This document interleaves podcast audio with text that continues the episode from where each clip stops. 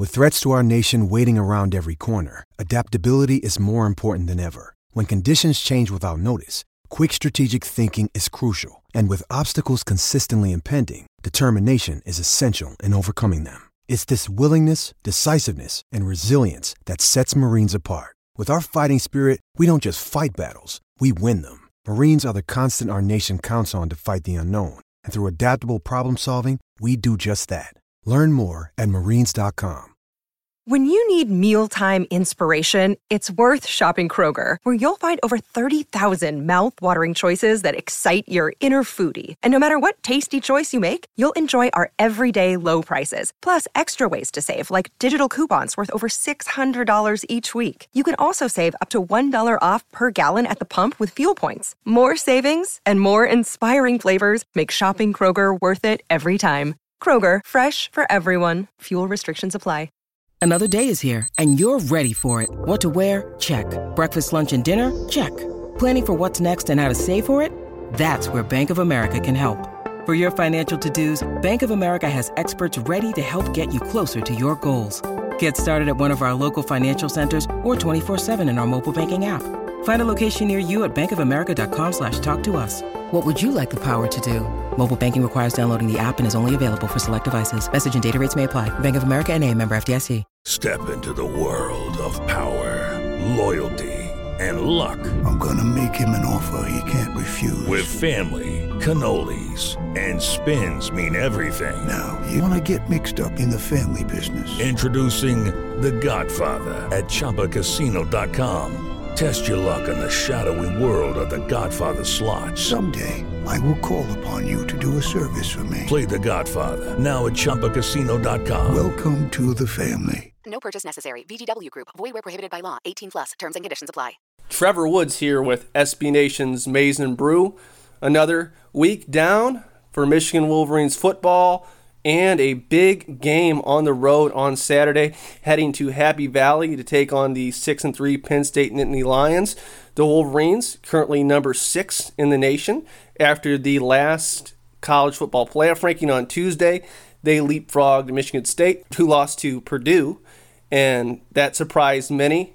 The Nittany Lions they aren't ranked, but that could work itself out if they do indeed beat Michigan on Saturday afternoon.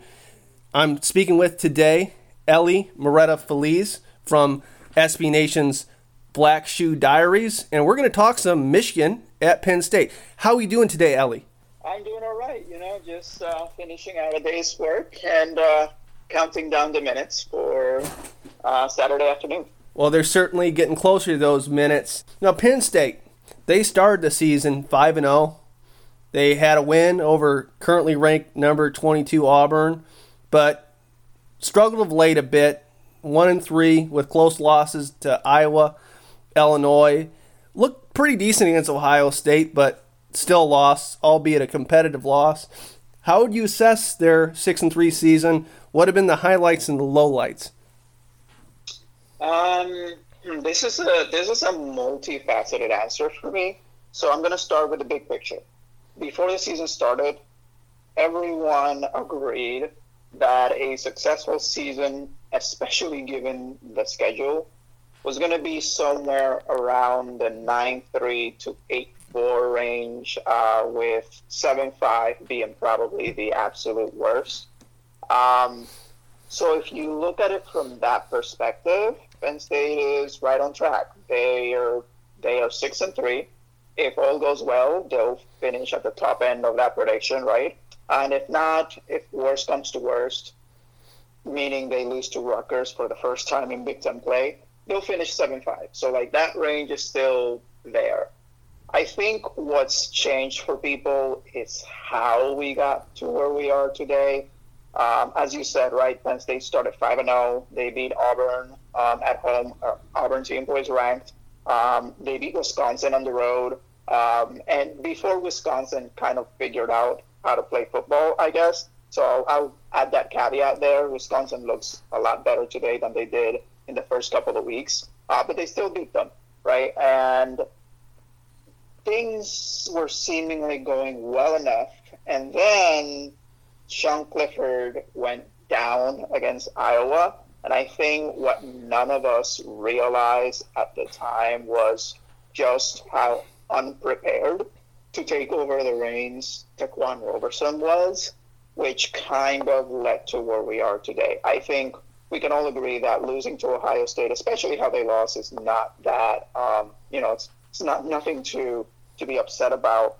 And losing to Iowa, as unfortunate as it was, was really due to um, Roberson just not being able to take control of the offense. There were drives, there were at least three drives where they had multiple false starts to back themselves well into uh, the 10 yard line. So, like, that loss is also kind of justifiable given the context.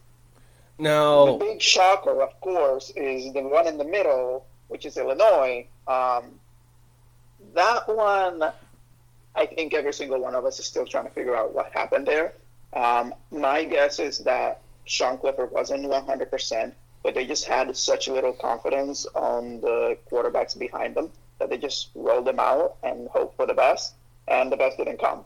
So when you wrap that up in a neat bow, overall, Penn State is probably where we all expected them to be. It's just who they lost to, namely being Illinois, that makes things look a lot worse than they actually are. Now let's talk about the Penn State offense. Michigan fans, of course, they've seen Sean Clifford before. Feels like he's been there forever. Definitely a good ball player and versatile in the sense he can escape, has mobility, escapability, and can extend plays. Clifford this season, as you mentioned, he did have an injury, but still some pretty good stats to this point. Over 2,300 yards passing, 16 touchdowns, has a heck of a weapon at his disposal at wideout with Jahan Dotson. Uh, obviously, those are a couple of the big weapons, but could you just talk about the offense as a whole, uh, Clifford, Dotson, and who else to watch out for on that side of the ball for Penn State? Yeah, as you mentioned, right, like whenever the Penn State offense comes comes up, people are going to talk about Sean Clifford and they're going to talk about Jahan Dotson. They are um, Dotson is either number one or number two in most uh, uh, standings in the Big Ten, whether it's for receiving yards, uh, number of receptions, uh, touchdowns. He's second in touchdowns with nine, uh, first in receptions with 71, 932 uh, receiving yards. That's second. And again, Sean Clifford is about fourth in uh, in the Big Ten. Um, those are the obvious uh, choices. But what has been happening is that people aren't dumb, so they've been trying to shut down Jahan Dotson, and that's when Parker Washington and Keandre Lambert Smith um, basically shine. Is in uh, spelling Dotson whenever he is um, double or triple team sometimes. Um, but there's also uh, the tight ends. Um, the two that I would basically focus on as a Michigan fan are uh, Brenton Strange and Theo Johnson. They, those five people, um, Dotson included, are probably going to take the bulk of uh, Clifford's passes. And when you go past Dotson, the distribution is pretty even between those. So any any one of those players, especially if the defenses are focusing on Dotson, any one of those players has in the past uh, couple of games kind of broken out, for uh, lack of a better word. So and and as you can see in, from the Ohio State, right, that that breakout person uh, was Lambert Smith.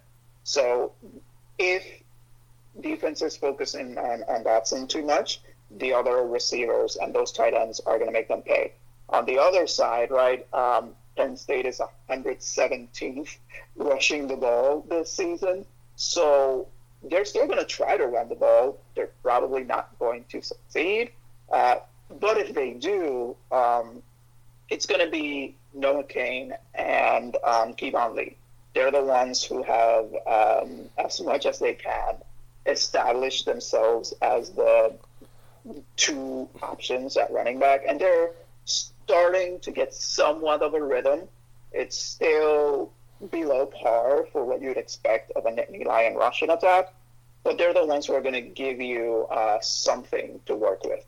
Now, defensively, who are some of the key players players to watch?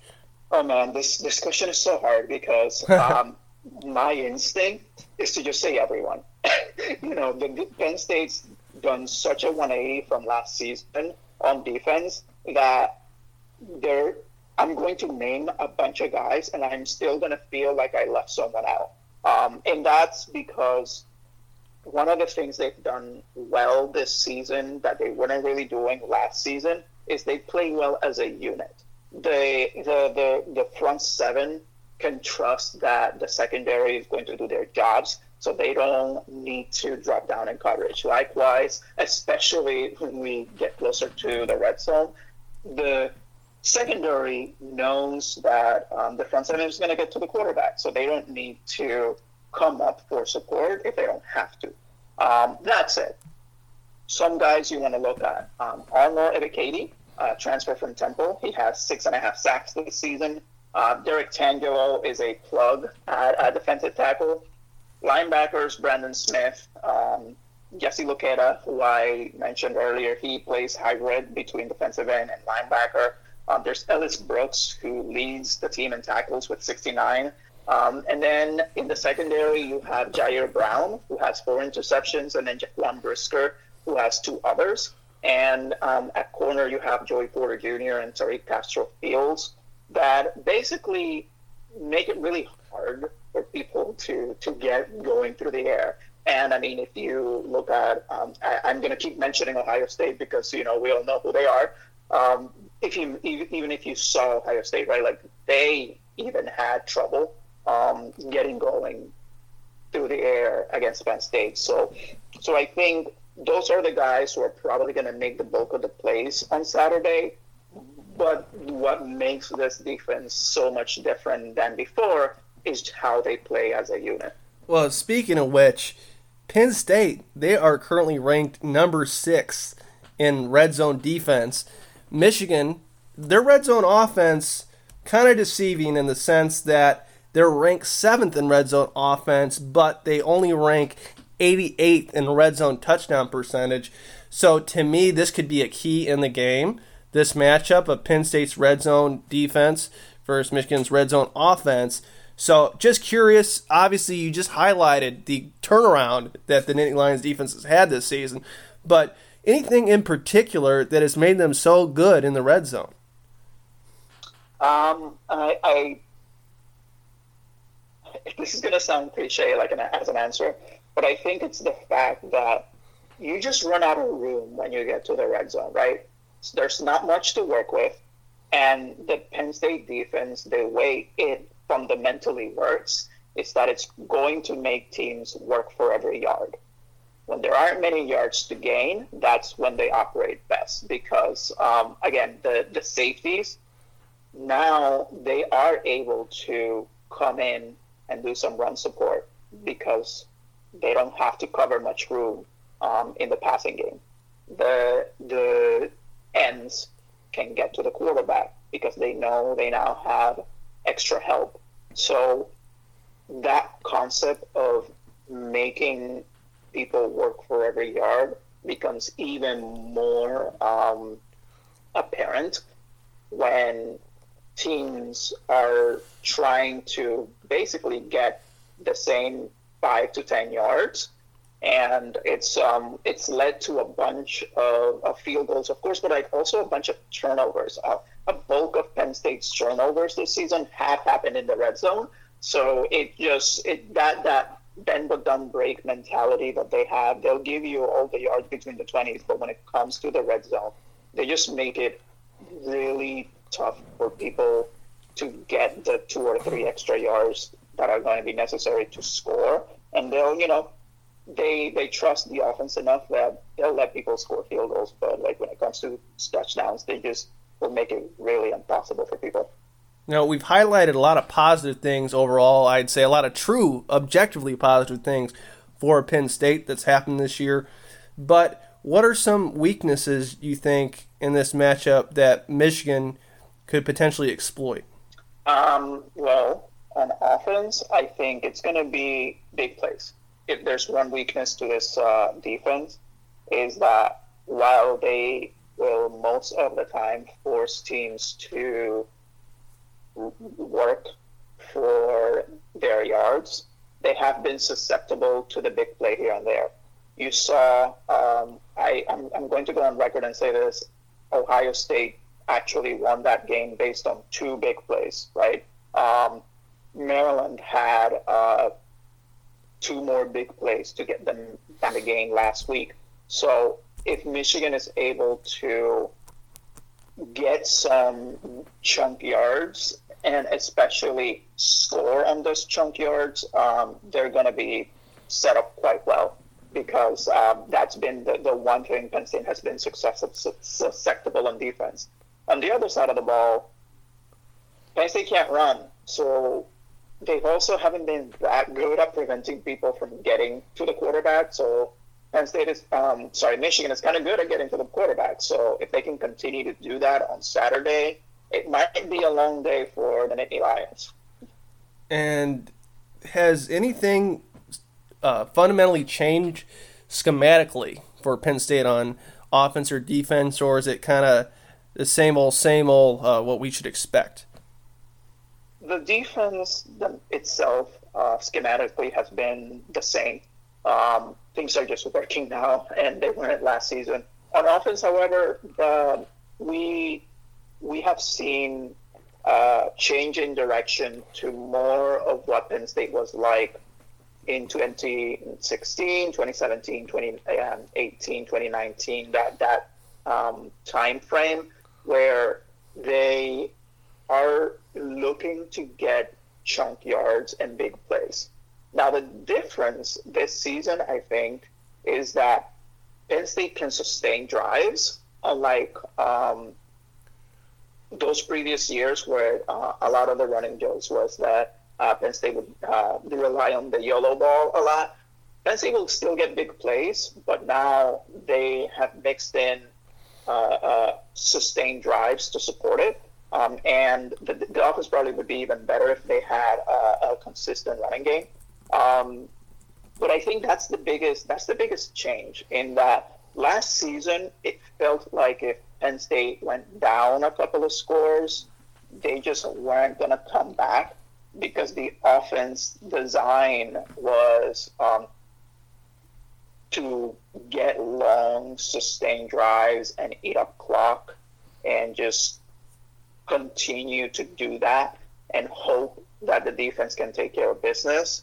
Meanwhile, this this season, it's um, it's, it's, it's go out and score, and um, either you get it ten yards at a time or you get it ninety yards at a time, like Jahan Dotson did last week um, with the long touchdown catch uh, against Maryland. Last question for you, Ellie. Predictions. How do you think this game's going to unfold? Um, oh man. So this is the part where I either uh, I upset your fan base or I upset my fan base. Just, just be um, honest. That's all we ever ask. My fan base after this.